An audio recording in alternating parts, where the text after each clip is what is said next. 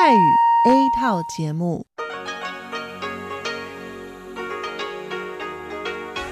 ที่นี่ สถานีวิทยุเรดิโอไต้หวันอินเตอร์เนชันแนล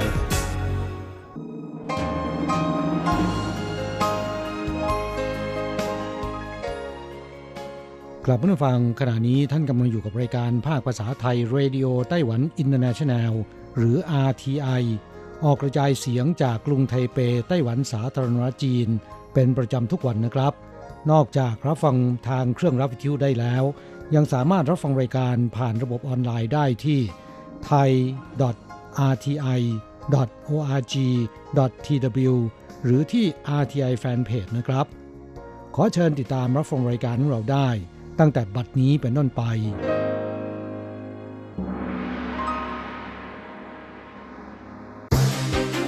ลำดับแรก ขอเชิญติดตามรับฟัง ข่าวประจำวัน สวัสดีค่ะ คุณผู้ฟัง RTI ที่เคารพทุกท่านขอต้อนรับเข้าสู่ช่วงของข่าวประจำวัน จากสถานีวิทยุ Radio Taiwan International ในวันพฤหัสบดีที่ 12 ธันวาคม พุทธศักราช 2562 นะคะ ข่าวไต้หวันวันนี้มีดิฉันมณพร ชัยวุฒิเป็นผู้รายงานค่ะ มีรายละเอียดของข่าวที่น่าสนใจดังนี้ายการบิน Far Eastern Air Transport ไต้หวันประกาศปิดกิจการตั้งแต่ 13 ธันวาคมนี้ สืบเนื่องมาจากสายการบิน Far Eastern Air Transport ประสบกับภาวะขาดทุนมาอย่างต่อเนื่อง การระดมทุนก็เป็นไปด้วยความยากลำบาก ทางสายการบินจึงประกาศยุติการดำเนินกิจการทั้งหมดตั้งแต่วันที่ 13 ธันวาคม พุทธศักราช 2562 เป็นต้นไป รองนายกรัฐมนตรีเฉินฉีไม้ให้สัมภาษณ์เมื่อช่วงบ่ายวันนี้ ว่าสถานการณ์ดำเนินงานของสายการบิน Far Eastern Air Transport ทางกระทรวงคมนาคมไต้หวันและกรมการบินพลเรือนไต้หวันยังคงเฝ้าติดตามอยู่ เบื้องต้นกระทรวงคมนาคมได้รายงานต่อสภาบริหารไต้หวัน ถึงแผนการแก้ไขฉุกเฉินพร้อมกับประสานงานไปยังกระทรวงแรงงานไต้หวัน เพื่อสร้างความมั่นใจ และปกป้องสิทธิประโยชน์ให้กับผู้โดยสารและพนักงานตามกฎหมาย ด้านข้อมูลของกระทรวงแรงงานไต้หวันระบุว่าสายการบิน Far Eastern Air Transport มีพนักงานอยู่ในระบบประกันภัยแรงงานประมาณ 1,000 คน ดังนั้นการประกาศปิดกิจการของสายการบิน Far Eastern Air Transport โดยไม่ได้แจ้งให้ทราบล่วงหน้าก่อน 60 วัน จึงถือเป็นการกระทำผิดกฎหมายว่าด้วยการคุ้มครองการเลิกจ้างแรงงานจำนวนมากตามมาตราที่ 12 ซึ่งบริษัทมีการจ้างงานมากกว่า 200 อัตราขึ้นไป และมีการค้างจ่ายเงินชดเชยให้กับผู้ถูกเลิกจ้างทั้งหมดรวมแล้วมากกว่า 20 ล้านเหรียญไต้หวันทำให้ทางกระทรวงแรงงานมีสิทธิ์แจ้งจำกัดการเดินทางออกนอกประเทศของผู้ที่ต้องรับผิดชอบได้ เผยผลสำรวจปีนี้การปรับเงินเดือนและจ่ายโบนัสในไต้หวันต่ำสุดในรอบ 6 ปี เว็บไซต์จัดหางานไต้หวันอย่าง 104 Job Bank ได้เปิดเผยผลสำรวจ การจ่ายเงินโบนัสประจำปีคิศ2019 และสถานการณ์ปรับเพิ่มเงินเดือนในปีคิศ2020 พบว่าผู้ประกอบการไต้หวัน 94.1%มีการจ่ายเงินโบนัสประจำปีให้กับพนักงาน คิดเฉลี่ยแล้ว 1.1 เดือน ซึ่งเมื่อเปรียบเทียบกับปีคิศ2018 ที่มีค่าเฉลี่ย 1.11 เดือน จะเห็นว่าลดลง 0.1 เดือน หรือคิดเป็นค่าแรงได้ประมาณ 2 2.4 ชั่วโมง และเมื่อเปรียบเทียบกับปีคศ 2017 ก็ถือว่าต่ำที่สุดในรอบ 6 ปี โดยกลุ่มบริษัทด้านการเงินมีอัตราการจ่ายเงินโบนัสประจำปีสูงที่สุดคือ 1.64 เดือน รองลงมาคือเซมิคอนดักเตอร์คอมพิวเตอร์อิเล็กทรอนิกส์1.31 เดือน ส่วนภาพรวมของการปรับเพิ่มเงินเดือนในปีคศ2020 นั้น พบว่ามีกลุ่มผู้ประกอบการ 38%ปรับเงินเดือนเพิ่มให้กับพนักงาน ซึ่งเฉลี่ยแล้วปรับเพิ่มขึ้น 3%ถือเป็นสัดส่วนการปรับเงินเดือนต่ำที่สุดในรอบ 6 ปีเช่นกัน โดยกลุ่มธุรกิจที่มีการปรับเพิ่มเงินเดือน 3 อันดับแรกคือเซมิคอนดักเตอร์ซอฟต์แวร์กับเทคโนโลยีสารสนเทศ และบริการให้คำปรึกษาต่างๆ โดยกลุ่มธุรกิจซอฟต์แวร์กับเทคโนโลยีสารสนเทศ มีการปรับเงินเดือนสูงที่สุดคือ 4.4%รองลงมาคือกลุ่มธุรกิจก่อสร้าง 3.7%สื่อสิงคโปร์แนะนำ4แลนด์มาร์กในไต้หวันที่เหมาะกับการท่องเที่ยวช่วงคริสต์มาสปีใหม่ เทศกาลแห่งความสุขอย่างคริสต์มาสและปีใหม่ใกล้จะมาถึงแล้ว ประเทศสิงคโปร์ที่มีประชาชนเดินทางมาเที่ยวไต้หวันประมาณ 4 ล้านคนครั้งต่อปี เพราะการเดินทางสะดวกสบายปลอดภัย ค่าของชีพไม่แพง ไม่มีอุปสรรคในเรื่องของภาษา โดยเฉพาะในช่วงฤดูหนาว เพราะสิงคโปร์เป็นเมืองร้อน นักท่องเที่ยวชาวสิงคโปร์จึงนิยมเดินทางมาสัมผัสอากาศหนาวที่ไต้หวัน มากกว่าญี่ปุ่นกับเกาหลีใต้ เนื่องจากไม่หนาวจนเกินไป จึงทำให้สื่อสิงคโปร์เขียนบทความแนะนำสถานที่ท่องเที่ยวในไต้หวัน ซึ่งมาะกับการมาท่องเที่ยวในช่วงคริสต์มาสและปีใหม่ทั้งหมด 4 แห่ง คือ 1. กรุงไทเป ย่านการค้าซินอี้และบริเวณโดยรอบอาคารไทเป 101 ที่มีการประดับประดาไฟสวยงามให้เข้ากับบรรยากาศคริสต์มาสปีใหม่ ทั้งยังมีการจุดพลุเขาดาวที่สวยงามทันสมัย ได้รับความสนใจจากผู้คนทั่วโลกทุกปี 2. นครนิวไทเป มีสถานที่ท่องเที่ยวทางธรรมชาติที่สวยงาม เดินทางสะดวกสบาย ย่านใจกลางเมืองที่บริเวณสถานีรถไฟปั่นเฉียว ก็มีการประดับประดาไฟคริสต์มาสที่สวยงามยิ่งใหญ่อลังการที่สุดในไต้หวัน มีการแสดงแสงสีเสียงในทุกค่ำคืนตลอดช่วงเทศกาล 3. นครเทาหยวนมีตลาดเก่าแก่หลายแห่ง มีอาหารพื้นเมืองรสเยี่ยม มีสถานที่ท่องเที่ยวทางธรรมชาติ เทศกาลดอกไม้ มีห้าง outlet ที่เหมาะกับการช้อปปิ้ง และมีบรรยากาศการประดับประดาไฟคริสต์มาสสวยงามโรแมนติกในบางพื้นที่ด้วย และ 4. เมืองผิงตงกับบรรยากาศของธรรมชาติทั้งภูเขาทะเล วัฒนธรรมชนเผ่าพื้นเมือง จุดชมแสงอาทิตย์แรกของวันขึ้นปีใหม่ และยังมีสวนสาธารณะใจกลางเมืองที่ประดับประดาไฟคริสต์มาสสวยงามอีกด้วยรถไฟหลากหลายสีสันต้อนรับการเปิดให้บริการใหม่ของสวนสัตว์ซินจู ในวันที่ 28 ธันวาคม พุทธศักราช 2562 สวนสัตว์เมืองซินจูจะเริ่มกลับมาเปิดให้บริการใหม่อย่างเต็มรูปแบบอีกครั้ง หลังทำการปิดปรับปรุงพื้นที่บางส่วนตั้งแต่เดือนพฤษภาคมปีที่แล้ว ดังนั้นเพื่อเป็นการต้อนรับการกลับมาอย่างยิ่งใหญ่ของสวนสัตว์ซินจูครั้งนี้ ทางเทศบาลเมืองซินจูจึงร่วมมือกับการรถไฟไต้หวันทำการ paint โบกี้รถไฟเป็นรูปสัตว์ต่างๆ ที่มีอยู่ในสวนสัตว์ซินจู โดยรถไฟขบวนนี้จะถูกนำไปให้บริการ บนเส้นทางระหว่างสถานีรถไฟซินจูถึงสถานีรถไฟลิ่วเจีย ที่เชื่อมต่อกับรถไฟความเร็วสูงเป็นเวลา 2 เดือน ซึ่งเส้นทางดังกล่าวจะมีรถไฟให้บริการ 35 เที่ยวต่อวัน สำหรับ 4 โบกี้ของรถไฟขบวนนี้จะมีการ paint ด้านนอกเป็นรูปฮิปโป เก้ง เสือและลิง ส่วนภายในมีการเพ้นแนะนำสัตว์อื่น ๆ ให้เด็กที่มาขึ้นรถไฟขบวนนี้ ได้สัมผัสกับความน่ารักมีชีวิตชีวาของสัตว์ต่าง ๆ อีกทั้งในอนาคตหลังจากสวนสัตว์ซินจูเปิดให้บริการแล้ว ก็จะนำรถไฟขบวนนี้ไปวิ่งให้บริการเพิ่มบนเส้นทางระหว่างเมืองซินจูถึงกรุงไทเป เพื่อประชาสัมพันธ์ให้ประชาชน เดินทางมาท่องเที่ยวเปิดประสบการณ์ใหม่ ๆ ที่สวนสัตว์ซินจู 15-18 ธันวาคมนี้อากาศอบอุ่นขึ้นภาคกลางภาคใต้อุณหภูมิแตะ 30 องศาเซลเซียส กรมอุตุนิยมวิทยาไต้หวันพยากรณ์ว่าในช่วงสัปดาห์หน้าทั่วไต้หวันจะมีอุณหภูมิสูงขึ้น อากาศดีมีแสงแดดท้องฟ้าปลอดโปร่ง ระหว่างวันที่ 15-18 ธันวาคมพุทธศักราช 2562 ภาคเหนือและภาคตะวันออกจะมีอุณหภูมิสูงสุด 26-28 องศาเซลเซียส ภาคกลางและภาคใต้ประมาณ 30 องศาเซลเซียส ส่วนความต่างของอุณหภูมิในช่วงกลางคืนกับกลางวันก็มีมากเช่นกัน โดยภาคเหนือและภาคตะวันออกจะแตกต่างกันประมาณ 8-10 องศาเซลเซียส ภาคกลางและภาคใต้จะแตกต่างกันประมาณ 10-12 องศาเซลเซียส พื้นที่ติดชายฝั่งทะเลและหมู่เกาะต่างๆ จะมีลมกระโชกแรงและคลื่นสูง ดังนั้นการทำกิจกรรมทางทะเลควรต้องเพิ่มความระมัดระวังให้มากขึ้น สำหรับสภาพภูมิอากาศในช่วง 1-2 วันนี้ ภาคเหนือและภาคตะวันออกยังมีอากาศหนาวเย็น อันเนื่องมาจากอิทธิพลของลมมรสุมตะวันออกเฉียงเหนือ อุณหภูมิต่ำสุดบนพื้นราบช่วงกลางคืนอยู่ระหว่าง 12-17 องศาเซลเซียส ส่วนกลางวันอุณหภูมิจะอยู่ระหว่าง 20-24 องศาเซลเซียส ขณะที่ภาคกลางและภาคใต้จะมีอุณหภูมิช่วงกลางวันอยู่ระหว่าง 27-28 องศาเซลเซียส ซึ่งลมมรสุมตะวันออกเฉียงใต้ลูกนี้ยังได้พัดเอาหมอกควันมาจากจีนแผ่นดินใหญ่ด้วย ส่งผลทำให้คุณภาพอากาศในเขตพื้นที่ภาคเหนือและภาคกลาง อยู่ในระดับสัญญญาณเตือนภัยสีส้มกับสีแดง ส่วนภาคใต้สัญญาณเตือนคุณภาพอากาศเป็นสีแดงทั้งหมด ขณะที่ภาคตะวันออกบริเวณเมืองอีหลานฮวาเหลียนไทตงกับหมู่เกาะเพิงหูยังอยู่ในระดับปกติ ข่าวสุดท้ายวันนี้เป็นเรื่องราวของการเปิดตลาดนัดค่ะ คุณผู้ฟังสำหรับใครที่ชื่นชอบผลิตภัณฑ์ออร์แกนิกนะคะไต้หวันเป็นหนึ่งในประเทศที่ให้ความสนใจกับผลิตภัณฑ์ออร์แกนิกเป็นอย่างยิ่ง จึงมีการเปิดตลาดนัดออร์แกนิกขึ้นค่ะ ที่สถานี MRT ยวนซันกรุงไทเป ในระหว่างวันที่ 20-22 ธันวาคมนี้ กรมการเกษตรและอาหารคณะกรรมการการเกษตรไต้หวันเตรียมจัดงานสินค้าปลอดภัยมั่นใจได้ปี 2019 ขึ้น ในระหว่างวันที่ 20-22 ธันวาคม พุทธศักราช 2562 ที่กรุงไทเป บริเวณเอ็กซ์โปโดมสวนสาธารณะหยวนซัน ตรงสถานีรถไฟฟ้าหยวนซัน สายสีแดง MRT หยวนซัน ตั้งแต่เวลา 10 นาฬิกาถึง 18 นาฬิกา คาดมีผู้ประกอบการจากทั่วไต้หวันจำนวน 138 ราย เข้าร่วมจัดแสดงและจำหน่ายสินค้าในครั้งนี้สำหรับพื้นที่จัดแสดงจะแบ่งออกเป็น 7 โซนใหญ่ประกอบด้วยพื้นที่สาธิตการทำเกษตรอินทรีย์ ผลิตภัณฑ์เกษตรออร์แกนิก ผลิตภัณฑ์อาหารทะเลออร์แกนิก ผลิตภัณฑ์เนื้อสัตว์ออร์แกนิก ผลิตภัณฑ์ออร์แกนิกต้นแบบ ผลิตภัณฑ์เครื่องใช้ไฟฟ้า และอาหารเครื่องดื่ม ซึ่งทั้งหมดได้รับการรับรองมาตรฐานผลิตภัณฑ์ออร์แกนิก ของคณะกรรมการการเกษตรไต้หวันแล้ว โดยหากผู้เข้าชมงานสแกน QR code ที่ติดอยู่บนตัวผลิตภัณฑ์ ก็จะสามารถดูข้อมูลรายละเอียดตั้งแต่จุดเริ่มต้นของแนวคิด วัตถุดิบ กระบวนการการผลิต กระบวนการขนส่ง จนกลายมาเป็นผลิตภัณฑ์ที่วางจำหน่ายออกสู่ท้องตลาด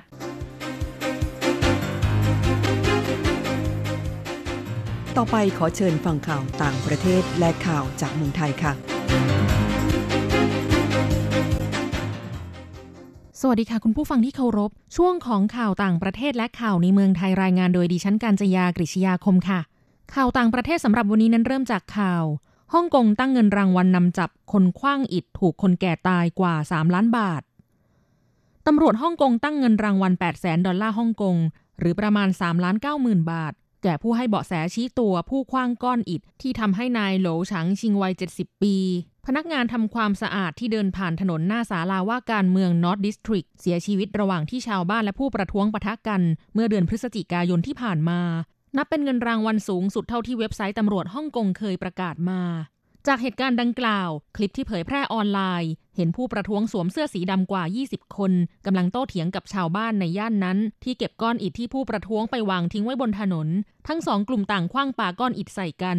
นายโหลฉางชิงถูกก้อนอิฐกระแทกศีรษะแล้วล้มลงไปนอนบนพื้น ขณะที่สองฝ่ายยังคงปะทะกันต่อไปอีกประมาณหนึ่งนาที ก่อนที่กลุ่มผู้ประท้วงจะล่าถอยออกไป เจ้าหน้าที่ตำรวจตรวจค้นพื้นที่แต่ไม่สามารถจับกลุ่มผู้ใดได้ โรงพยาบาลประกาศว่านายโหลฉางชิงเสียชีวิตในวันถัดมา เว็บไซต์ตำรวจระบุว่า ผู้ใดมีข้อมูลเกี่ยวกับอาชญากรรมที่เกิดขึ้น หรือมีข้อมูลเกี่ยวกับผู้กระทำผิด หรือรู้ที่อยู่ของผู้กระทำผิด ขอให้แจ้งเบาะแสตำรวจโดยทันที ข่าวต่อไปองซานซูจีปัด รัฐบาลไม่ได้ฆ่าล้างเผ่าพันธุ์โรฮิงญา นางองซานซูจี มนตรีแห่งรัฐ และรัฐมนตรีว่าการกระทรวงการต่างประเทศเมียนมา อดีตผู้นำเรียกร้องประชาธิปไตยของเมียนมาให้การต่อศาลยุติธรรมระหว่างประเทศหรือ ICJ ณกรุงเฮกประเทศเนเธอร์แลนด์ว่า ปฏิบัติการกวาดล้างที่นำโดยกองทัพเมียนมา ในรัฐยักษ์ไข่เมื่อเดือนสิงหาคม 2560 ไม่ได้เป็นการฆ่าล้างเผ่าพันธุ์ชาวมุสลิมโรฮิงญา แต่เป็นปฏิบัติการกวาดล้างกลุ่มติดอาวุธ ที่ก่อเหตุโจมตีสถานีตำรวจเมียนมาหลายระลอก คดีนี้เกิดจากการที่ประเทศแกมเบีย ยื่นเรื่องต่อศาลยุติธรรมระหว่างประเทศ กล่าวหาว่าเมียนมาพยายามฆ่าล้างเผ่าพันธุ์ชนกลุ่มน้อยโรฮิงญา ซึ่งการกระทำดังกล่าวเป็นการละเมิดสิทธิมนุษยชนระหว่างประเทศ ด้านนักเคลื่อนไหวด้านสิทธิมนุษยชนที่ร่วมการฟังการให้การของนางซูจี ต่างรู้สึกผิดหวัง ที่นางซูจีให้การต่อสารโลกว่ารัฐบาลเมียนมาไม่มีส่วนรู้เห็นกับการก่ออาชญากรรมต่อชาวโรฮิงญา จนทำให้ชาวโรฮิงญากว่า 730,000 คน ต้องอพยพลี้ภัยออกจากเมียนมาขณะที่ชาวมุสลิมโรฮิงญาที่ลี้ภัยไปอยู่ในบังกลาเทศมองว่า นางซูจีให้การเท็จต่อสารยุติธรรมระหว่างประเทศ ขัดแย้งกับหลักฐานและพยานที่มีอยู่อย่างชัดแจ้ง รวมไปถึงพยานหลักฐานที่ชี้ว่า ทหารเมียนมาข่มขืนสตรีชาวโรฮิงญา และเผาเด็กชาวโรฮิงญาทั้งเป็น ต่อไปขอเชิญคุณผู้ฟังรับฟังข่าวในเมืองไทยค่ะ รัฐบาลยืนยันไม่มีการเก็บภาษีรถเก่า นางนฤมลพินโยสินวัตรโฆษกประจำสำนักนายกรัฐมนตรีแถลงว่า รัฐบาลยังไม่มีแนวคิดเก็บภาษีรถยนต์เก่า เป็นเพียงข้อเสนอจากภาคเอกชน ซึ่งมีการศึกษาในหลาย ๆ ด้าน ส่วนกรณีมีกระแสข่าวว่า จะมีการเก็บภาษีรถยนต์ที่มีอายุเกิน 10 ปี ทางรัฐบาลยังไม่มีการพิจารณา ปัจจุบันยังเก็บภาษีรถยนต์ประจำปีในอัตราเท่าเดิม โดยแบ่งประเภท 1. จัดเก็บตามกระบอกสูบ ได้แก่รถยนต์นั่งส่วนบุคคลไม่เกิน 7 คน 2. จัดเก็บเป็นรายคัน ได้แก่รถจักรยานยนต์ส่วนบุคคล รถจักรยานยนต์สาธารณะ รถพ่วง รถบดถนน รถแทรกเตอร์ที่ใช้ในการเกษตร 3. จัดเก็บตามน้ำหนัก ได้แก่รถยนต์นั่งส่วนบุคคลเกิน 7 คน รถยนต์บรรทุกส่วนบุคคล รถยนต์รับจ้าง รถยนต์นั่งส่วนบุคคลไม่เกิน 7 คนที่ขับเคลื่อนด้วยกำลังไฟฟ้า ย้ำว่ารัฐบาลเห็นความสำคัญของการรณรงค์ให้เจ้าของรถที่ใช้มานานทั้งรถยนต์ส่วนบุคคล และรถเชิงพาณิชย์มันตรวจสอบสภาพเครื่องยนต์ตามมาตรฐาน เพื่อลดการสร้างฝุ่นมลพิษทางอากาศ หรือปล่อยควันดำบรรเทาปัญหาค่าฝุ่นละอองเกินมาตรฐาน PM 2.5 มากกว่า และก่อนที่จะดำเนินมาตรการใด ๆ รัฐบาลจะพิจารณาเพื่อให้เกิดประโยชน์ด้านเศรษฐกิจและสังคม ที่สำคัญต้องไม่เพิ่มภาระให้แก่ประชาชน ออไปเป็นอัตราแลกเปลี่ยนประจำวันพฤหัสบดีที่ 12 ธันวาคม พุทธศักราช 2562 อ้างอิงจากธนาคารกรุงเทพสาขาไทเป โอนเงิน 10,000 บาทใช้เงินเหรียญไต้หวัน 1290 เหรียญ แลกซื้อเงินสด 10,000 บาทใช้เงินเหรียญไต้หวัน 1630 เหรียญ 1 ดอลลาร์สหรัฐใช้เงินเหรียญไต้หวัน 30.60 เหรียญแลกซื้อค่ะ คุณผู้ฟังคะนั่นเป็นช่วงของข่าวต่างประเทศและข่าวในเมืองไทย รายงานโดยดิฉันการจยากริชยาคมค่ะ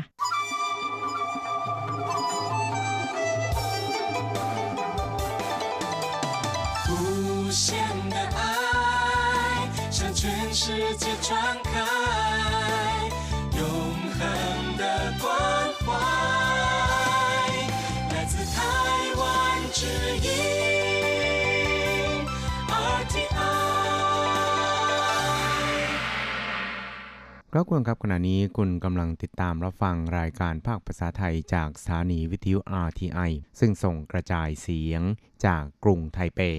ไต้หวันสาธารณรัฐจีนอยู่นะครับ และต่อไปนั้นขอเชิญคุณผู้ฟัง ติดตามรับฟังชีพประจรเศรษฐกิจ จากการจัดเสนอของกฤษณัยสายประพาส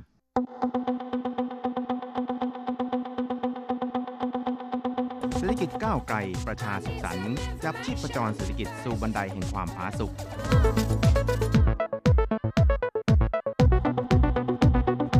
จับชีพประจรเศรษฐกิจกับกฤษณัยสายประพาส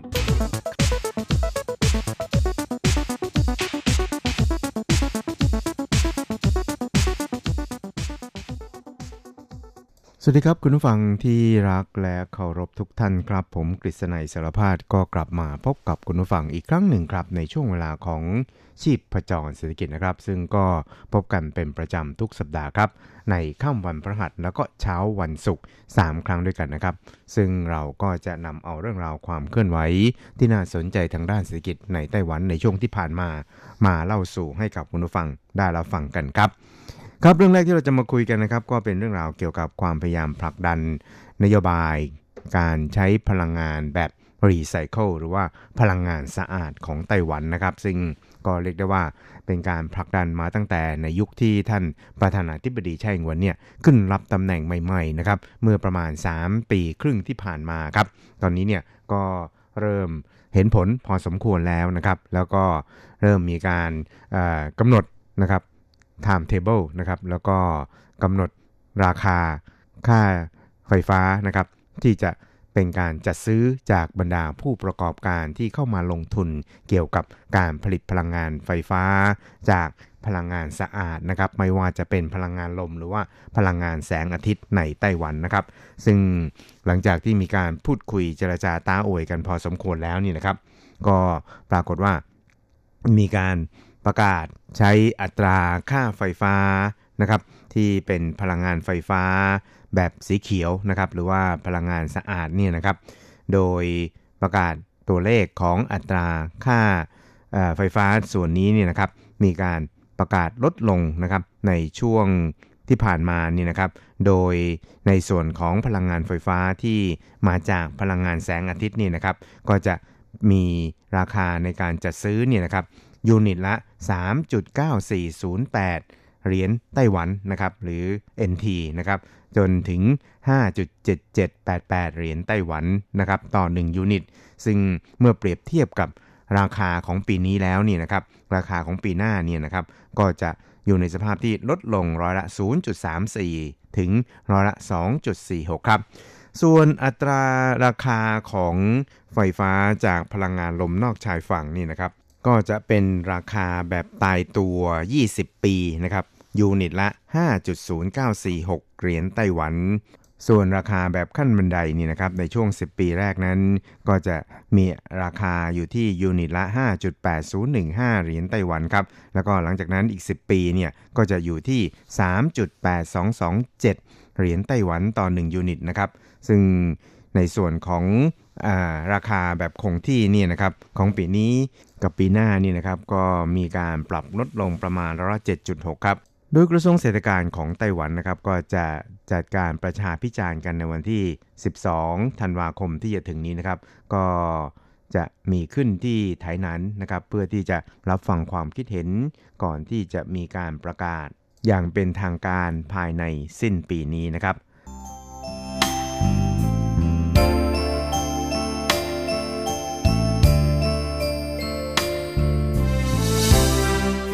ครับอีกเรื่องหนึงครับเราไปดูกันที่การก้าวเข้าสู่ยุค 5G ของบรรดา ผู้ประกอบการทางด้านโทรคมนาคมในไต้หวันนะครับ ซึ่งก็คาดว่าไต้หวันนั้นจะก้าวเข้าสู่ยุค 5G เนี่ยในปีหน้านะครับ แต่อย่างไรก็ตามเนี่ยก็มีการตั้งข้อสังเกตเหมือนกันนะครับว่าบรรดาผู้ประกอบการทางด้านการสื่อสารในไต้หวันเนี่ยจะสามารถ ผ่านการทดสอบที่เเรียกว่าค่อนข้างยากลำบากนี้ไปได้หรือเปล่านะครับ ก็อาจจะเนื่องมาจากสาเหตุที่ว่าการก้าวเข้าสู่ยุค 5G นี่นะครับก็จะเป็นการเเปิดการประมูลนะครับ โดยให้ผู้ประกอบการต่างๆเนี่ยเข้ามาร่วมกันประมูลนะครับว่าต้องการ ใช้สัมปทานของ 5G เนี่ยนะครับ โดยจะต้องมอบเงินสัมปทานเนี่ยให้กับรัฐเนี่ยเท่าไหร่เป็นการ ซื้อสัมปทานเพื่อที่จะให้บริการกับประชาชนในรูปของ 5G นะครับ ซึ่งในส่วนนี้เนี่ยนะครับก็เรียกได้ว่าอาจจะต้องคำนึงถึงความสามารถแล้วก็การตอบรับจากผู้บริโภคด้วยว่าจะอยู่ในระดับสูงเพียงใดนะครับ ซึ่งก็จะเป็นตัวกำหนดว่าผู้ประกอบการนั้นจะ เข้าร่วมประมูลเนี่ยในราคาสักเท่าไหร่อะไรทำนองนี้นะครับ ครับทั้งนี้นะครับคุณเสี่ยชิ่งถังในฐานะผู้อำนวยการกองเทคนิคของอสถาบันวิจัยเกี่ยวกับทางด้าน IT สถาบันวิจัย เทคโนโลยีอุตสาหกรรมของไต้หวันสาธารณจีนนะครับ ก็ได้ระบุนะครับบอกว่าการก้าวเข้าสู่ยุค 5G เนี่ยนะครับ ก็เรียกได้ว่าจะทำให้ ราคาค่าบริการของ 5G นั้นสูงกว่า 4G อย่างแน่นอนครับ ซึ่งในส่วนของผู้ประกอบการเองเนี่ยก็จะต้องคำนึงถึงการตอบรับจากผู้บริโภคด้วยว่าจะสามารถแบกรับภาระค่าใช้จ่ายเหล่านี้ได้หรือไม่นะครับ โดยคุณเสี่ยชิ่งถังนั้นก็บอกครับบอกว่า 呃，五 G跟四 G 当然它的优势就在于说， 刚才讲它的大频宽哦，它的对于这个物联网所所创造的这个 ค 大 รับ 连 เขา 接 ก็เล่าให้ฟังครับบอกว่า 5G กับ 4G เนี่ยนะครับก็แน่นอนนะครับว่ามีความแตกต่างกันค่อนข้างมาก เพราะว่า 5G นั้นมันจะมีประสิทธิภาพแล้วก็ศักยภาพสามารถที่จะอำนวยความสะดวกในแง่ของการบริโภคได้ในหลาย ๆ ส่วนนะครับไม่ว่าจะเป็น Internet of Things นะครับหรือว่าในส่วนของการใช้การอ่าส่งข้อมูลข่าวสาร ซึ่ง เป็นข้อมูลข่าวสารที่มีขนาดค่อนข้างใหญ่ทั้ง 4K แล้วก็ 8K ด้วยนะครับ ก็จะทำให้คุณภาพของภาพที่ปรากฏออกมานั้น มีความคมชัดมากกว่าที่เป็นอยู่ในปัจจุบัน แต่ว่าสิ่งหนึ่งที่ไม่อาจอลืมได้นะครับ นั่นก็คือราคาค่าใช้จ่ายของ 5G กับ 4G นั้นจะแตกต่างกันค่อนข้างมาก เพราะฉะนั้นเนี่ยตลาดในส่วนนี้นะครับ ก็เรียกได้ว่าคงจะต้องขึ้นอยู่กับ ความสามารถแล้วก็การตอบรับจากผู้บริโภคด้วยว่าจะสามารถแบกรับภาระค่าใช้จ่ายต่างๆ เหล่านี้เนี่ยได้มากน้อยเพียงใดนะครับ จึงจะเป็นตัวกำหนดว่าผู้ประกอบการทางด้านการสื่อสารในไต้หวันนั้น จะเข้าร่วมประมูลในส่วนนี้เนี่ยนะครับด้วยความฮึกห้าวเหิมหาญเหมือนกับในอดีตที่ผ่านมาหรือเปล่าที่ร่วมกันประมูลนะขอสัมปทานในส่วนนี้เนี่ยนะครับ กันอย่างคึกคักทีเดียวครับ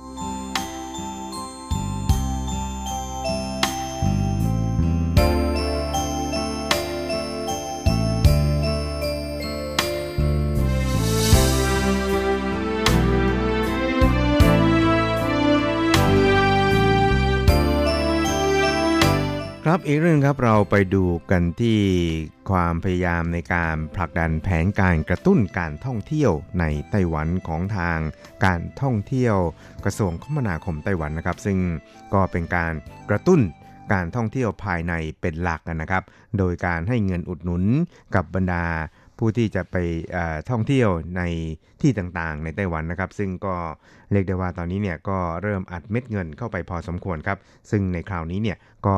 เริ่มที่จะหันเหมาดึงดูดนักท่องเที่ยวจากต่างชาติบ้างแล้วนะครับ โดยการให้เงินอุดหนุนสำหรับเที่ยวบินแบบเช่าเหมาลำหรือเรียกกันว่าชัตเตอร์ไฟนะครับ โดยเฉพาะอย่างยิ่งในช่วงที่ผ่านมานี่นะครับทางไต้หวันเองนั้นได้ให้เงินอุดหนุน ในส่วนของเครื่องบินเช่าเหมาลำที่มาจากญี่ปุ่น มาจากเกาหลี มาจากรัสเซียมาจากฮ่องกงแล้วก็มาจากมาเก๊านะครับ ซึ่งตอนนี้เนี่ยนะครับก็ได้มีการกำหนด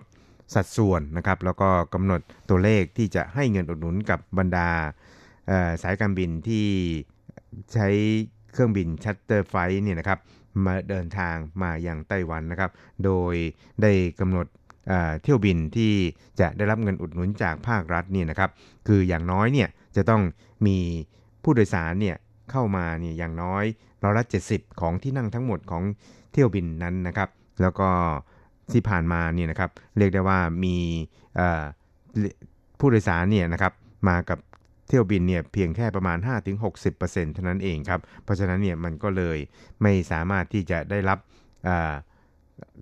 เงินอุดหนุนจากการท่องเที่ยวนะครับ แต่ว่าในคราวนี้เนี่ยทางการท่องเที่ยวไต้หวันนะครับ ก็จะปรับลดเพดานเหล่านี้ลงมาเพื่อที่จะส่งเสริมนะครับให้ผู้ประกอบการเนี่ย ใช้บริการหรือว่ามีเที่ยวบินนำนักท่องเที่ยวเข้ามาไต้หวันเนี่ยได้มากยิ่งขึ้นนะครับ โดยเฉพาะอย่างยิ่งในส่วนของอการปรับในส่วนนี้นั้น คือเที่ยวบินแบบชัตเตอร์ไฟหรือว่าเช่าเหมาลำเนี่ยนะครับยกเว้นเที่ยวบินที่มาที่สนามบินเทาหยวนกับสนามบินสงสันนะครับอื่นๆนั้นก็จะได้รับเงินอุดหนุนจากทางการท่องเที่ยวไต้หวันนะครับ แล้วก็ตั้งแต่วันที่ 30 เดือนมิถุนายนปีหน้านี่นะครับ คือมาท่องเที่ยวในไต้หวันเนี่ย6คืนกับ 7 วันแล้วนี่นะครับ ก็จะได้รับเงินอุดหนุนรายละ 1,000 เหรียญไต้หวันนะครับ ซึ่งอันนี้เนี่ยก็ถือว่าเป็นมาตรการที่จะสามารถกระตุ้นให้นักท่องเที่ยวแล้วก็บรรดาผู้ประกอบการนี่นะครับ เช่าเหมาลำมาท่องเที่ยวไต้หวันได้มากยิ่งขึ้นนะครับ นอกจากนี้นะครับ เพื่อเป็นการส่งเสริมการท่องเที่ยวของเมืองทางภาคใต้สุดของเกาะไต้หวันก็คือที่เมืองผินตงนะครับ ก็ส่งเสริมให้เที่ยวบินเช่าเหมาลำที่บินตรงไปที่ผินตงเนี่ยนะครับ โดยมีผู้โดยสารอย่างน้อย 50 คนขึ้นไปเนี่ยก็จะได้รับเงินอุดหนุนผู้โดยสารรายละ 600 เหรียญไต้หวันนะครับ ก็ถือว่าเป็นการอัดฉีดเม็ดเงินเข้าไปเพื่อที่จะส่งเสริมการท่องเที่ยวของไต้หวันอย่างเต็มที่เลยทีเดียวครับ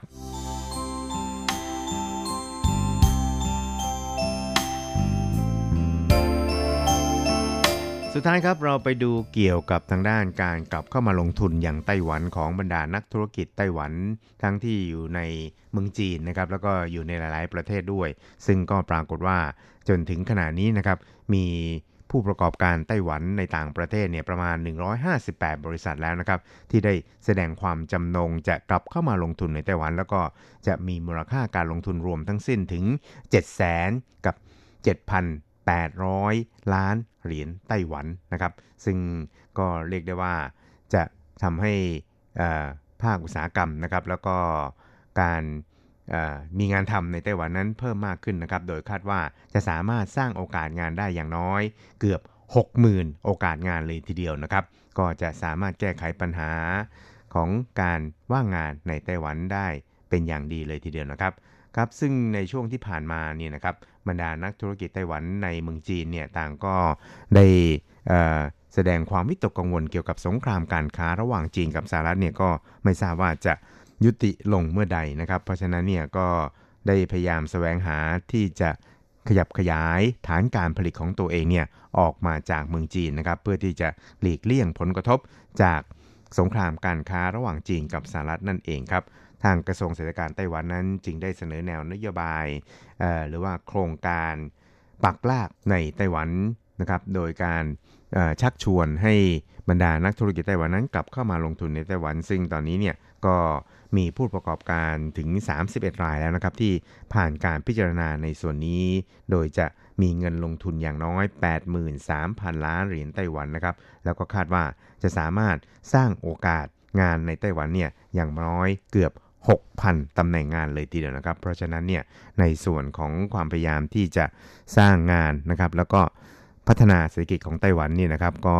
ถือได้ว่าเป็นนโยบายหลักและเรียกได้ว่าได้รับอนิสงจากสงครามการค้าระหว่างจีนกับสหรัฐอย่างไม่ต้องสงสัยเลยครับ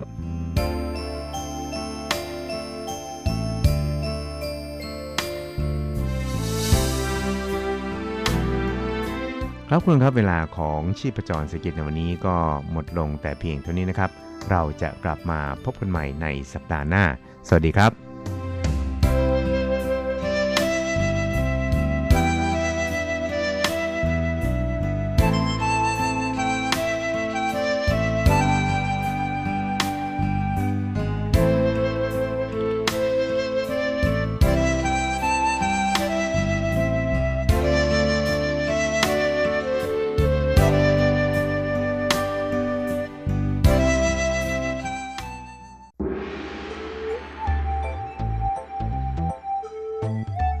ถึงโลกจะหมุนไว RTI ก็หมุนทัน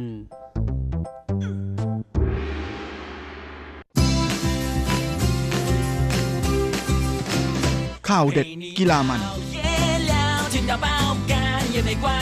รู้ลึกฉับไว ไม่ว่าที่ไหนในโลกกว้างกับทีระยางและเจาะลึกกีฬาโลก สวัสดีครับคุณฟังทุกท่านผมธีระยาง พร้อมด้วยเจาะลึกกีฬาโลกประจำสัปดาห์นี้ก็กลับมาพบกับคุณฟังอีกแล้ว เช่นเคยเป็นประจำพร้อมข่าวกีฬาเด็ด ๆ มันๆ จากทั่วโลกและสำหรับช่วงแรกของรายการวันนี้เราก็มาติดตามข่าวคราวในแวดวงกีฬาแบดมินตันกัน กับการแข่งขันแบดมินตันทัวร์นาเมนต์ใหญ่รายการสุดท้ายของปีนี้ในศึก HSBC BWF World Tour Final 2019 ชิงเงินรางวัลรวม 1.5 ล้านเหรียญสหรัฐ หรือประมาณ 45 ล้านบาท ที่แข่งขันกันที่นครกวางเจาของประเทศจีน ซึ่งในทัวร์นาเมนต์นี้ก็มีนักกีฬาจากทั้งไทยและไต้หวัน ร่วมลงแข่งกันอย่างคับคั่งเลยทีเดียว โดยนักกีฬาที่จะผ่านเข้ามาเล่นในรายการนี้ได้จะต้องทำผลงาน เก็บคะแนนจากการแข่งขันในระดับ BWF World Tour ทั้งหมด 37 รายการตลอดปี 2019 ได้ดีที่สุด เป็นอันดับ1-8ของแต่ละประเภท จึงจะมีสิทธิ์มาเข้าแข่งขันนะโดยจะให้สิทธิ์เจ้าของแชมป์โลกในปี 2019 ได้ผ่านเข้าสู่รอบไฟนอลเลย ในขณะที่ระบบการแข่งขันนั้น นักกีฬาที่เข้ารอบมาไม่ว่าจะเป็น 8 คนในประเภทเดียวหรือว่า 8 คู่ในประเภทคู่นั้น ก็จะถูกแบ่งเป็น 2 กลุ่มนะแล้วก็แข่งแบบพบกันหมด โดยอันดับ 1 และ 2 ของแต่ละกลุ่ม จะไปเล่นในรอบรองชนะเลิศ และรอบชิงชนะเลิศของแต่ละประเภทต่อไป ซึ่งในการแข่งขันแมตช์แรกของรอบแรก เมื่อวันพุธที่ผ่านมานั้น ก็ปรากฏว่าไต้ซืออิง หญิงเดี่ยวมือหนึ่งของโลกคนปัจจุบันชาวไต้หวันนะก็ได้ลงสนาม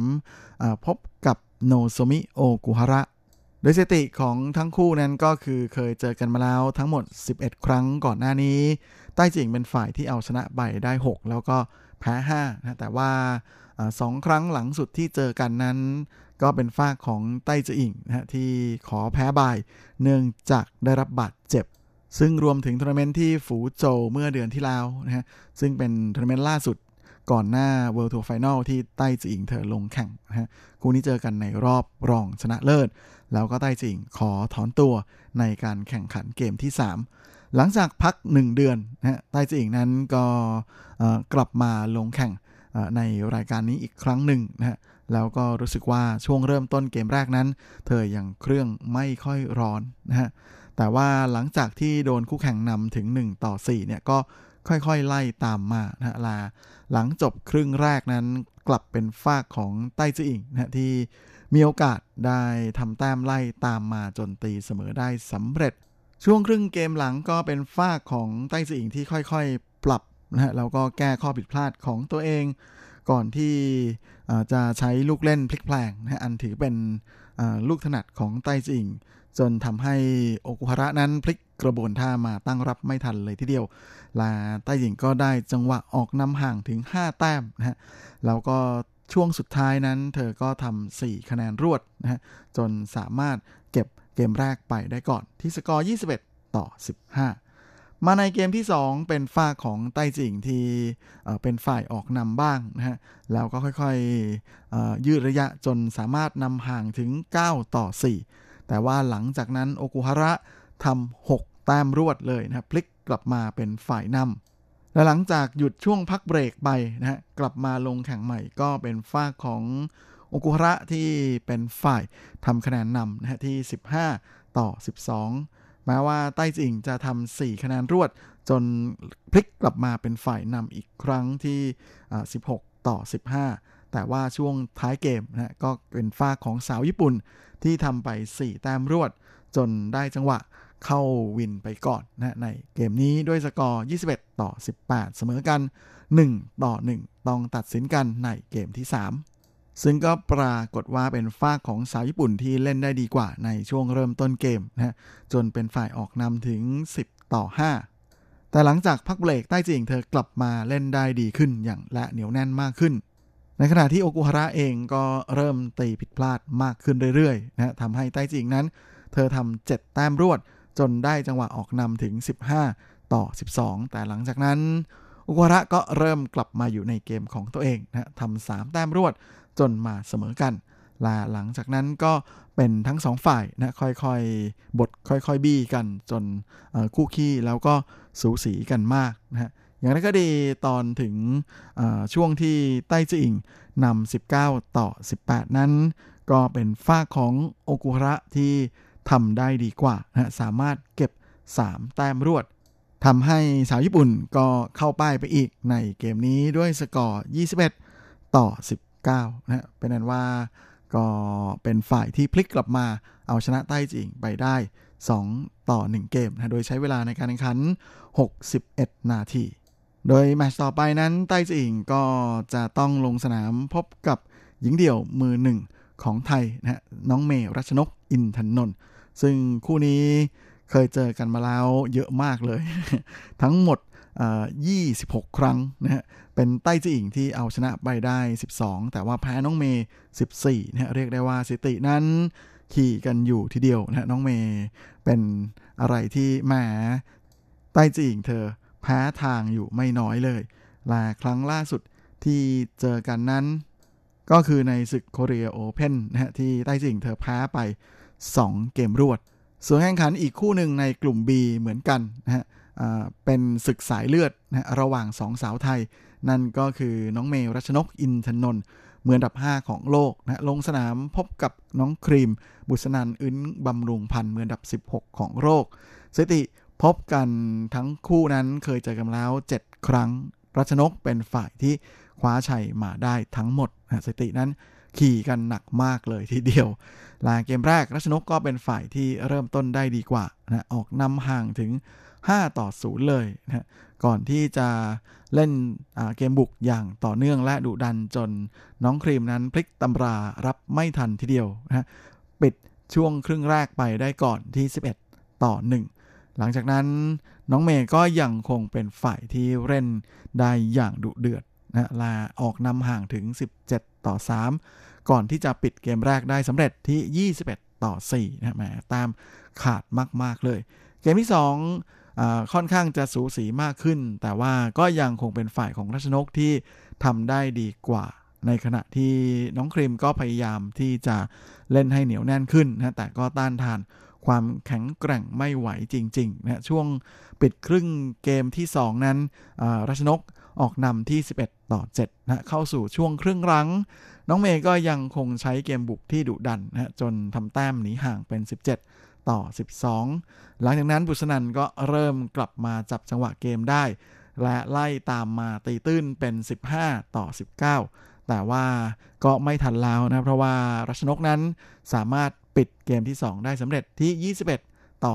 16 โดยใช้เวลาในการแข่งขัน 40 นาทีเท่านั้นนะก็ทำให้รัชนกชนะไป 2 เกมรวด เก็บชัยชนะแมตช์แรกไปได้ก่อน หนึ่งนั้นต่อไปรัชนกจะต้องไปเจอกับไต้จืออิงนะในขณะที่น้องครีมจะไข้ไปเจอกับโนโซมิโอกุฮาระ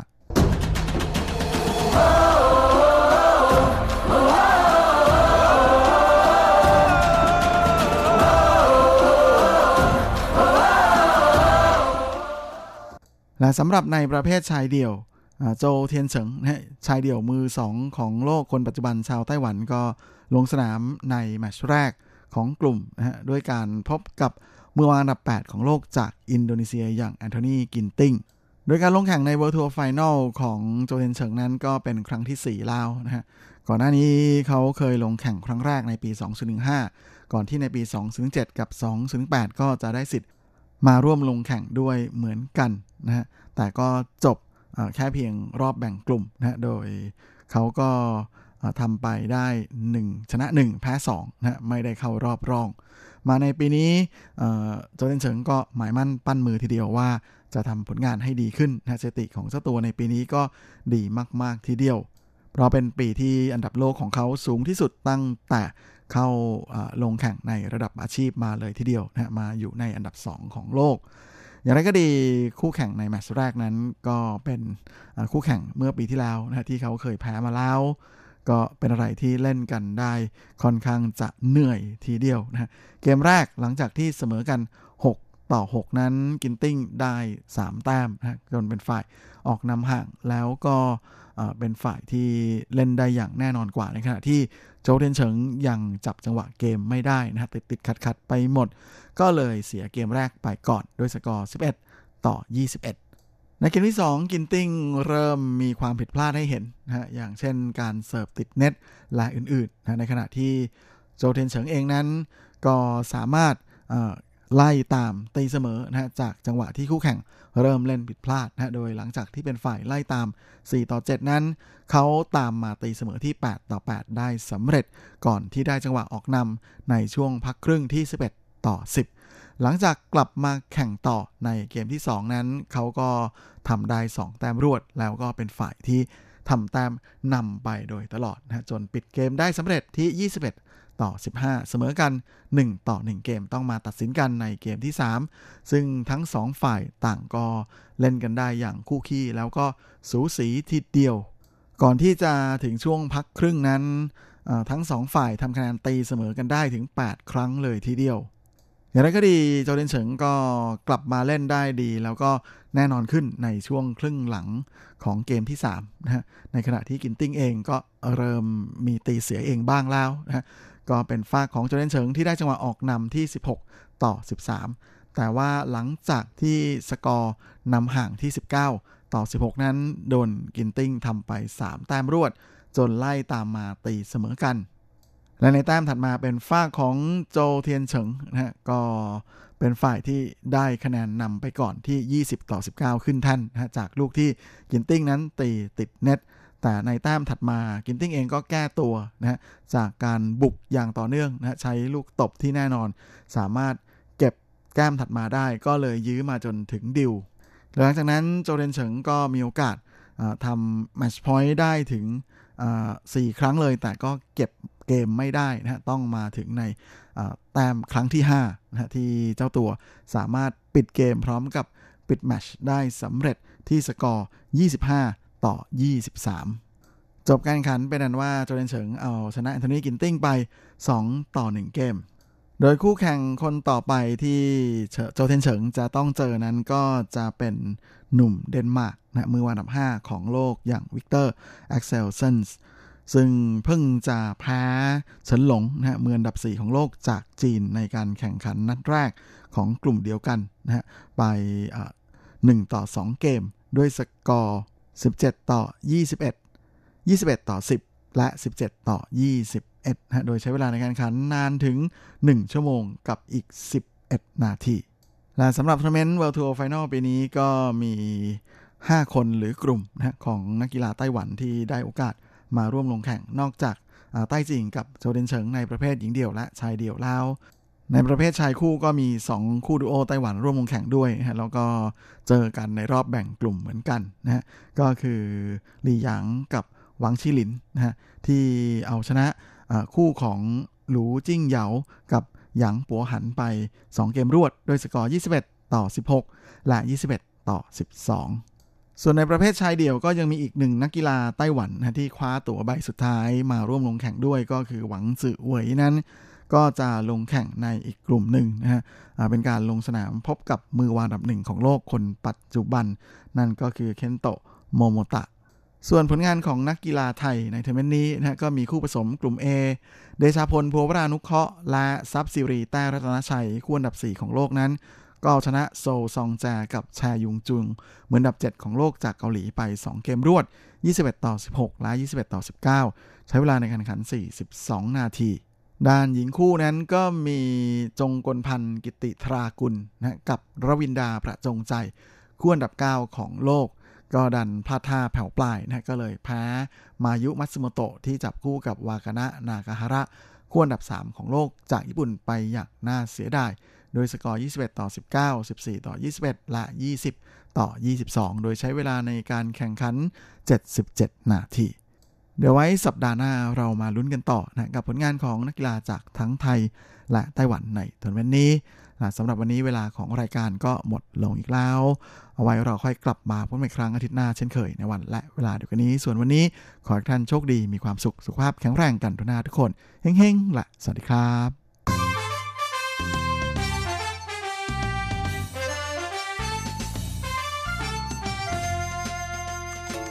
ไม่ว่าคุณจะชอบทาน คุณจะชอบทำหรือคุณจะชอบชิม หมุนมาฟังที่นี่ เรามีความอร่อย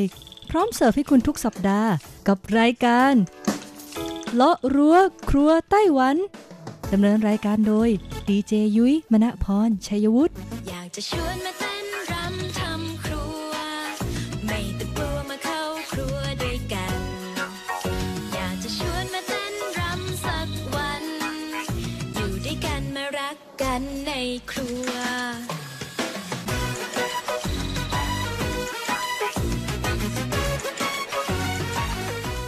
วัสดีค่ะ ขอต้อนรับทุกท่านเข้าสู่รายการเลาะรั้วครัวไต้หวันค่ะ รายการที่จะนำเสนอเรื่องราวของความอร่อยที่เกิดขึ้นในไต้หวันนะคะดำเนินรายการโดยดิฉันดีเจยุ้ยมณพรชัยวุฒิค่ะ สำหรับเรื่องราวความอร่อยของเราในสัปดาห์นี้นะคะ ก็ต้องบอกว่ายังอยู่กันที่หัวข้อตลาดกลางคืนในไต้หวันค่ะ เราจะนำเสนอเป็นซีรีส์ยาวเลยนะคะ หยิบเอาตลาดกลางคืน ที่เปิดให้บริการทุกวันตั้งแต่จันทร์ถึงอาทิตย์ตามเมืองตามนครต่างๆ มาบอกเล่าให้กับคุณผู้ฟังได้รับทราบกันแล้วค่ะ และเรื่องราวของตลาดกลางคืนในสัปดาห์นี้ค่ะ หลังจากที่เราไปกันที่กรุงไทเป นครนิวไทเป นครเทาหยวนจีหลงกันมาแล้วนะคะ เราก็จะไปต่อกันที่ซินจูเลยดีกว่า ซินจูมีตลาดกลางคืนอยู่ทั้งหมดกี่แห่ง และจะมีกี่แห่งที่เปิดให้บริการทุกวัน และแต่ละแห่งเนี่ยมีความอร่อยอะไรให้เราไปปะกันบ้างนะคะ พร้อมแล้วไปฟังกันเลยค่ะ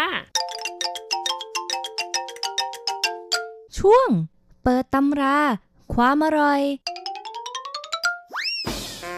สำหรับตลาดกลางคืนในเขตของเมืองซินจูค่ะ ยุ้ยพูดรวมเลยนะคะ ทั้งซินจูเซียนแล้วก็ซินจูซื่อเนี่ยก็ต้องบอกเลยว่าด้วยความที่ซินจูค่อนข้างใหญ่ค่ะ แล้วก็เป็นเขตที่เป็นแหล่งอุตสาหกรรมที่เกี่ยวข้องกับอิเล็กทรอนิกส์โดยตรงนะคะ แล้วก็มีมหาวิทยาลัยทั้งเอกชนรัฐบาลชั้นนำของไต้หวันตั้งอยู่ด้วย ก็เลยทำให้ในเมืองซินจูเองค่ะ มีตลาดกลางคืนอยู่มากถึง 20 แห่งเลยทีเดียวนะคะ นี่คือข้อมูลอัปเดตล่าสุดปีนี้เลยนะ แต่ค่ะแต่แต่แต่ต้องบอกก่อนว่าตลาดกลางคืนที่เปิดให้บริการทุกวันนะคะ จันทร์ถึงอาทิตย์ไม่มีวันหยุดเลยเนี่ยมีเพียงแค่ 3 แห่งเท่านั้น ที่เหลือเนี่ยก็จะสลับสับเปลี่ยนกันไปเปิดวันจันทร์บ้างนะคะ บางที่เนี่ยก็เปิดแค่อาทิตย์ละวัน บางที่เปิดอาทิตย์ละ 2 วันนะคะ บางที่เปิดแค่เสาร์อาทิตย์อะไรประมาณนี้นะ ดังนั้นเนี่ยตลาดที่ไม่ได้เปิดทุกวัน เราก็จะไม่พูดถึงนะคะ เราจะพูดถึงตลาดที่เปิดทุกวันค่ะ มาดูกันที่ตลาดแรกเลยนะคะ ในเมืองซินจูที่เปิดทุกวันก็คือชิงต้าเย่ซื่อในเขตตงชุยนั่นเองค่ะ ต้องบอกเลยว่าตลาดชิงต้าเย่ซื่อเนี่ยคุณสามารถนั่งรถบัสนะคะ ที่นั่งจากไทเปเนี่ยไปยังซินจูแล้วก็ไปลงที่ชิงต้าเย่ซื่อได้เลยนะ ราคารถบัสก็รู้สึกว่าจะอยู่ที่ 125 เหรียญไต้หวันนะคะ คุณผู้ฟัง บริเวณตลาดนี้ค่ะ ก็แน่นอนว่าชิงต้าเย่ซื่อก็ต้องอยู่ตรงข้ามกับประตูทางเข้าใหญ่ของมหาวิทยาลัยชิงหวาต้าเฉวยค่ะ เป็นมหาวิทยาลัยรัฐบาลชื่อดังอีกหนึ่งแห่งเลยทีเดียวนะคะ ของไต้หวันนะสำหรับใครที่สนใจก็ไปกันได้ ตลาดที่ 2 ค่ะ ก็อยู่ในเขตตงชีนะคะ ของเมืองซินจูเช่นเดียวกันค่ะ เปิดให้บริการทุกวันเลยนะ จันถึงอาทิตย์กับตลาดที่มีชื่อว่า จงเจิ้งไถเย่ซื่อค่ะ พิกัดที่ตั้งของตลาดแห่งนี้นะคะ ตั้งอยู่ที่ซินจูซื่อตงชีถนนเหวินชางเจียอีเฮานะคะ ถนนเหวินชางเจียหมายเลขหนึ่งค่ะ แล้วก็อีกหนึ่งตลาดนะคะ อยู่ที่เขตเปยชีค่ะ กับตลาดกลางคืนที่มีชื่อว่าเฉิงหวังเมี่ยวเย่ซื่อค่ะพิกัดที่ตั้งของเขานะคะก็คือซินจูซื่อเป่ยชีนะคะซินจูเฉิงหวังเมี่ยวโจเปียนหวีจงซานลู่แล้วก็ซีอันเจียอีใต้นะคะ ก็คือกว้างมากๆเลยนะพูดง่ายๆก็คือว่าคุณเนี่ยเดินทางไปเที่ยวที่วัดเฉิงหวังเมี่ยวค่ะ ซึ่งเป็นวัดใหญ่เก่าแก่มากๆของซินจู แล้วก็บริเวณโดยรอบทั้งถนนจงซัน แล้วก็ถนนซีอันเนี่ยนะคะสองเส้นนี้เนี่ยเป็นถนนที่เป็นจุดตั้งของตลาดกลางคืนนั่นเองนะ เอาจริงๆ แล้วเฉิงหวังเมี่ยวเย่ซื่อเนี่ยตอนกลางวันเขาก็มีของขายนะคะ แต่ว่ากลางคืนเนี่ยจะคึกคักมากกว่า หลังจากทราบตำแหน่งที่ตั้งกันเรียบร้อยแล้วนะคะ เราก็มาดูความอร่อยกันบ้างค่ะ อันนี้คือไฮไลท์สำคัญมากๆนะคะ ไปตลาดไหนแล้วไม่ได้กินของดีของเด็ดตลาดนั้นๆเนี่ยก็เหมือนว่าไปไม่ถึงนะคุณผู้ฟัง ดังนั้นค่ะเรามาเริ่มต้นกันที่ตลาดแรกกันเลยนะคะ ก็คือชิงหวาต้าเสวยค่ะ กับเมนูที่เขาแนะนำเมนูแรกนะคะ ก็คือลี่ซินฉวนถงโต้ฮัวหรือว่าเมนูเต้าหวยนั่นเองค่ะ ต้องบอกเลยว่าร้านนี้เปิดมานานกว่า 30 ปีแล้วนะคะ แล้วก็ปัจจุบันเนี่ยเป็นรุ่นที่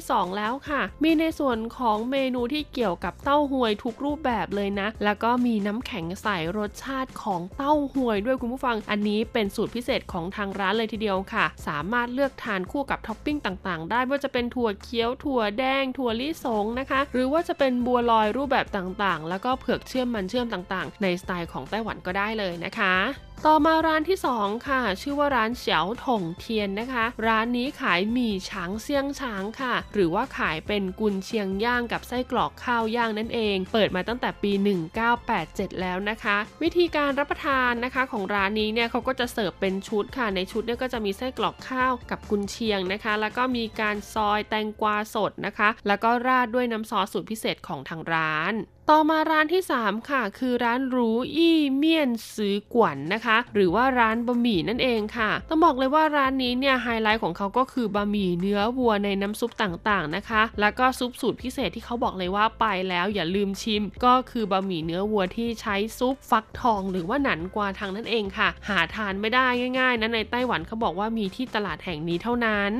ต่อมาร้านทีสี่4 ค่ะ คือเมนูที่มีชื่อว่าชงซูปิ่งค่ะ หรือว่าโรตีต้นหอมนั่นเองนะคุณผู้ฟังกับร้านอูจี้ชงซูปิ่งนะคะ ร้านนี้เปิดมา 10 กว่าปีแล้วค่ะ ความพิเศษของเขาก็คือรสชาติที่เขามีให้เราเลือกมากกว่า 65 รสชาติ เรียกได้ว่าคือไส้เขาเยอะมากๆ คุณสามารถเอาไส้อันนู้นอันนี้มาผสมกันได้ เป็นรสชาติที่คุณต้องการได้นะคะ แล้วก็ทาซอสสูตรพิเศษของทางร้านที่ต้องบอกเลยว่าอร่อยไม่เหมือนใครจริง ๆ และเมนูสุดท้ายที่ต้องรับประทานถ้าคุณมาที่ตลาดชิงต้าเยซื่อก็คือเต้าหู้เหม็นกับเมี่ยนเซียนค่ะเขาบอกว่าร้านนี้นะคะเขาเป็นเมี่ยนเซียนที่ใส่ในส่วนของหอยนางรม แล้วก็ไส้พะโล้ค่ะ ไส้หอยนางรมนี่ใหญ่แน่นเน้นเต็มๆคำนะ และถ้าจะให้ดีนะคะเขาแนะนำว่าควรทานคู่กับเต้าหู้เหม็นของทางร้าน หรือว่าโชโต้ฝูแบบทอดนั่นเองค่ะ เพราะทางร้านเนี่ยเขาทอดแบบว่ากรอบนอกกรอบในนะคุณผู้ฟังหลายๆคนบอกว่าโอ้ยตลาดกลางคืนเนี่ยร้านเต้าหู้เหม็นเยอะแยะจะรู้ได้ไงว่าร้านไหนเขาบอกว่าร้านนี้ที่ตลาดชิงต้าเย่ซื่อเป็นป้ายรถเข็นสีแดงใหญ่